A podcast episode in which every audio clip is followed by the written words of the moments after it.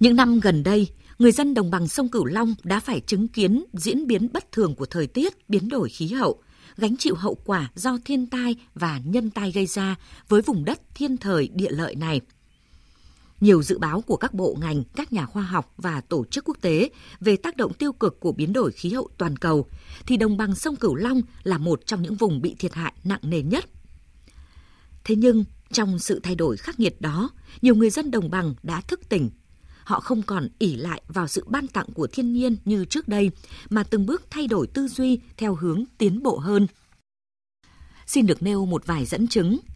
Nếu như những năm trước, huyện Cù Lao Tân Phú Đông của tỉnh Tiền Giang được coi là vựa lúa của tỉnh, thì gần đây do xâm nhập mặn và khô hạn, 70% diện tích không thể trồng lúa. Nhiều người đã chuyển từ trồng lúa sang trồng xả, nuôi vịt nước mặn thay vì vịt chạy đồng nước ngọt – trên những cánh đồng nhiễm phèn mặn của Sóc Trăng, Hậu Giang, người dân giảm dần diện tích trồng mía, thay vào đó là mãng cầu ghép bình bát cho thu nhập cao hơn nhiều lần cây mía.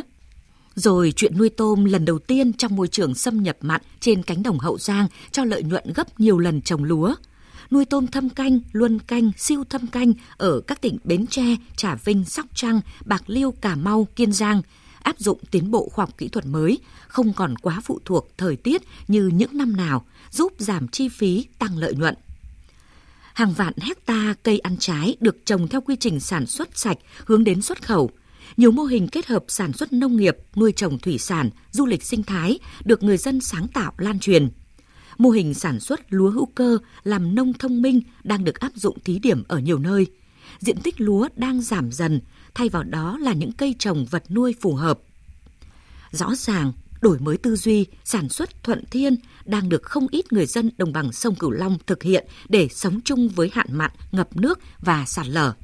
Sự thích ứng đó không chỉ cho hiện tại mà cho cả tương lai. Nói như vậy không có nghĩa là tất cả người dân, không có nghĩa là tất cả 13 tỉnh, thành phố trong vùng đã chuyển mình thực sự mà còn đó những cản ngại cả về suy nghĩ, hành động và cơ chế chính sách. Những cản ngại đó không chỉ trong dân mà cả ở một bộ phận cán bộ lãnh đạo, không chỉ ở địa phương mà cả ở cấp trung ương.